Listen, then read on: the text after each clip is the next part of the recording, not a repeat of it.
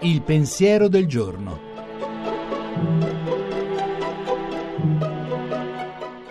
In studio Gianni Valente, redattore dell'agenzia Fides.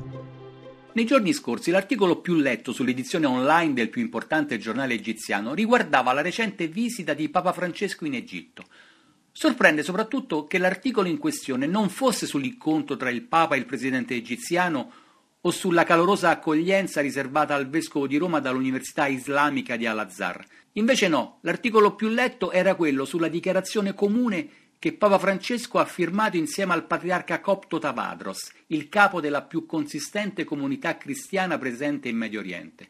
In quella dichiarazione i due pastori hanno espresso l'intenzione di porre fine ai cosiddetti ribattesimi, cioè alla prassi con cui alcuni sacerdoti copti amministravano di nuovo il battesimo ai cristiani che da altre comunità ecclesiali passavano alla loro chiesa. I ribattesimi erano un residuo degli scontri dei tempi passati e contraddicevano il desiderio di comunione tra le chiese, perché certo non si può procedere verso la piena unità dei cristiani se degli altri cristiani non si riconosce nemmeno il battesimo. Della dichiarazione firmata al Cairo dal Papa e dal Patriarca i nostri media non ne hanno quasi parlato, ma essa rappresenta un passo importante per il cammino dei cristiani verso il ripristino della piena comunione.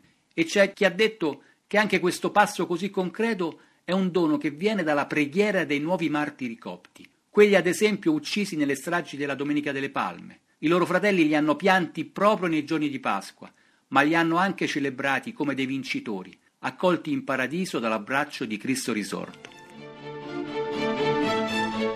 La trasmissione si può riascoltare e scaricare in podcast dal sito pensierodelgiorno.rai.it.